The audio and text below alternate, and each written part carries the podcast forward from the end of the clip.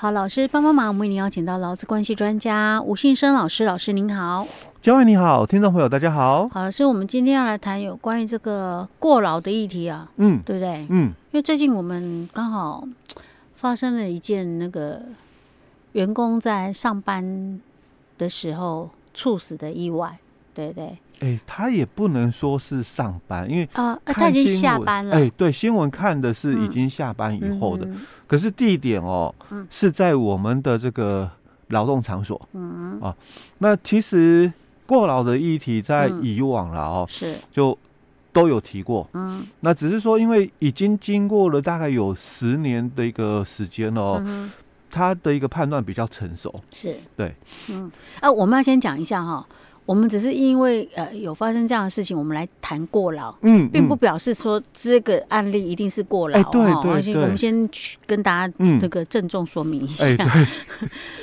我发现说现在不晓得是这个季节还是怎么样，而且最近真的蛮多的，就是那种年纪其实还蛮轻的，都很年轻就走。像国外也有发生一个演员啊，女演员才37岁而已，就是在拍戏的过程当中就突然之间，她好像已经确定是脑溢血。对，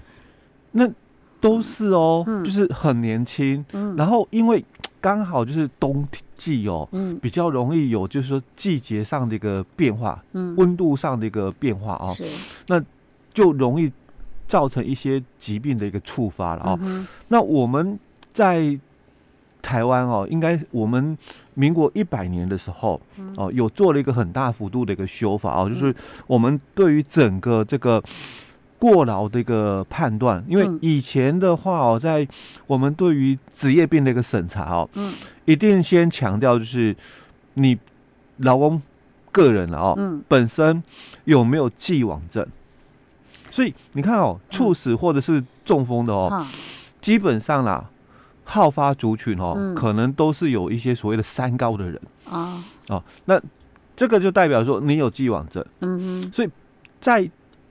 100年之前了很难认同说这个是职业病因为我们职业病的审查嘛，第一个嘛就先看你有没有既往症，那如果你没有的话嘛，那我们会看家族病史，所以假如家中不就是长辈也好，平辈也是了如果有人有类似的一个疾病，那基本上我们就认定说你有家族病史。现在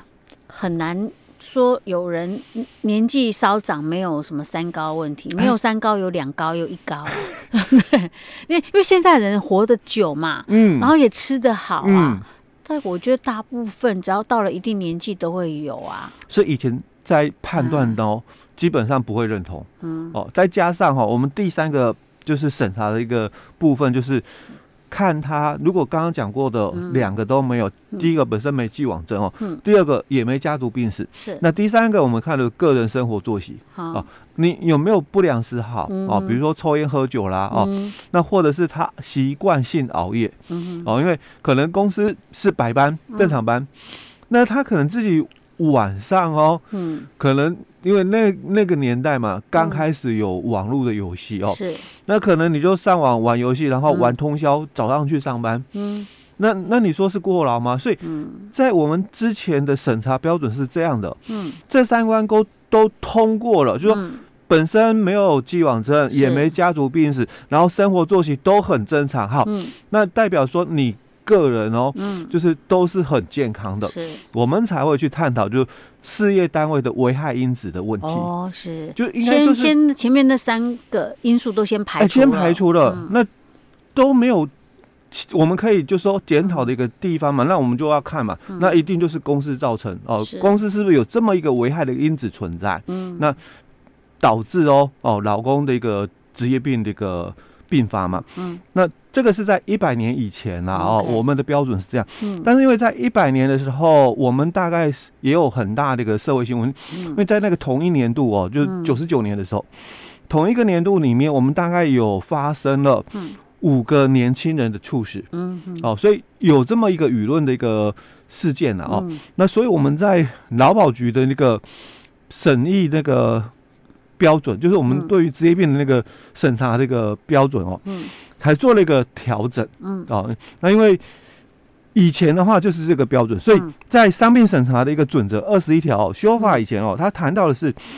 被保险人在作业中哦，因工作当场触发疾病，那该项的疾病的一个触发是跟工作哦有相当的一个因果关系的话，那我们就把你视为哦职业病哦，因为这一段最主要谈到说必须刚刚我们谈到的那些标准，你都通过了嘛，所以你本身没有所谓的既往症，那也没有家族病史，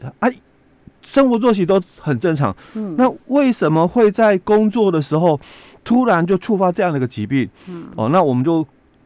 应该可以认为啦，是你们的这个工作环境所造成。哦，那这是以前的审查标准。那100年的时候我们就修改了哦。那因为去年的这个职灾这个独立，所以只是修改条文哦。那在100年的时候修改哦，111年的时候改了条文，叫做《职业伤病的审查准则》哦。那19条里面的规定哦，他就提到了，是列在19条。哎，对，19条哦。那之前是21条哦，现在是19条哦。他说，疾病的一个触发或恶化与作业有相当的因果关系的话，那他就是职业病。所以这个字很明显的告诉大家，既往症 OK 哦。哎，对，因为他有谈到疾病的恶化，那就是代表说他认同了既往症了。是。那这个是一个重点，就是说他排除了既往症的一个判断哦，就你有三高的没关系啦，因为疾病的一个恶化嘛，所以有三高的哦没关系。哎，那这样有家族病史也没关系了，对啊，既然既往症都没关系，家族病史当然对，没错哦。那第二个最大的一个改变哦，就是之前的话哦，它是要并发在劳动场所内哦，工作场所内哦，但修法之后哦，它没有这个范围的要求哦。哦，我们从媒体看到那个是刚好哦，它发生的一个地点哦，是而且是刚下班呐。哎，对，也是在就是它的劳动场所内哦。那因为修法之后哦，它没有要求这一段，它只有谈到就说，疾病的触发或恶化哦，是跟作业哦有相当的因果关系，所以等于说下班之后回到家里，那发生这些这个疾病的触发或恶化也算，因为它只要跟工作哦是有相当因果关系的，这样就可以是哦，所以两个很大的一个改变哦，第一个就承认了既往症，因为疾病的一个恶化，那第二个就排除了发生地点的一个限制，之前的话可能必须是要在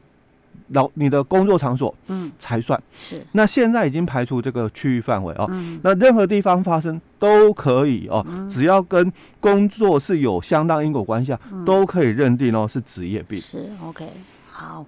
好，那这是在我们就是说在法规里面的一个调整。好，那我们怎么去做判断？所以我们在判断的部分哦，就有谈到了哦，就是说，那你应该要跟两种疾病有关，一种就是跟脑血管的哦有关，就是我们讲的脑中风是。那第二种就是你要跟心脏疾病是有关的，那就我们讲的猝死。OK， 哦，所以基本上这两种哦、的一个名称确定哦，就是这个跟脑血管或心脏疾病有关的，那已经通过了第一关。因为我们先要确认嘛疾病的一个名称，那再来我们就要确认发病的一个时间，因为发病的话有些是有潜伏期的啊，所以我们要确认发病的时间之后，我们才能够去做判断，所以我们会依据它发病的一个时间来评估它的整个工作负荷的一个状况哦，那我们在评估这个工作负荷的一个状况里面，大概哦有3种的一个情形哦。那第一种的情形就是异常事件，是。那这个异常事件指的就是发病前1天的哦，所以我刚刚谈到说，确认发病的一个时间很重要，就因为我们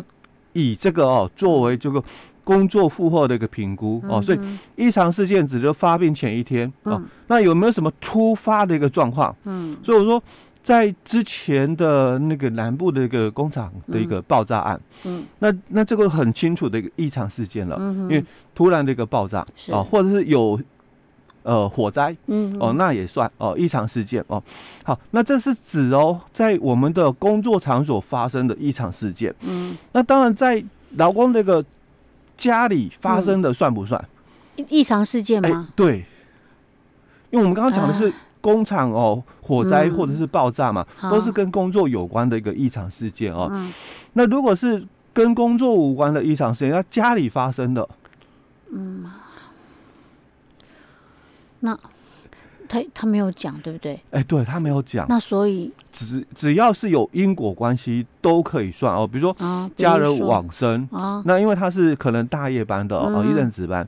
那所以他没有办法，就是说马上离开他的工作场所，回去嘛，哦，处理一些事情什么的，不行，他必须留守在他的工作岗位。那又不方便，不好意思，因为现在可能凌晨了哦。2-3点，他也不好意思就打扰同事，因为大家都在睡觉了嘛。哦，那所以他知道就是等到哦，就煎熬，等到那个早上哦，早班的来接他的班嘛，是他才能够离开哦。所以他在这一段这种也能算，对，因为很煎熬哦，身心的一个煎熬，异常事件哦，那这个也能够算哦。OK， 好，这也是其中第一项了，工作负荷的一个情形哦。对，那实际上那工作负荷的状况，以前有听过的话，我们还有分什么短期、长期的工作过重等等这些。对，这些它其实也有一些标准，对不对？对。好，这个我们等到下一集我们再继续跟大家分享。好。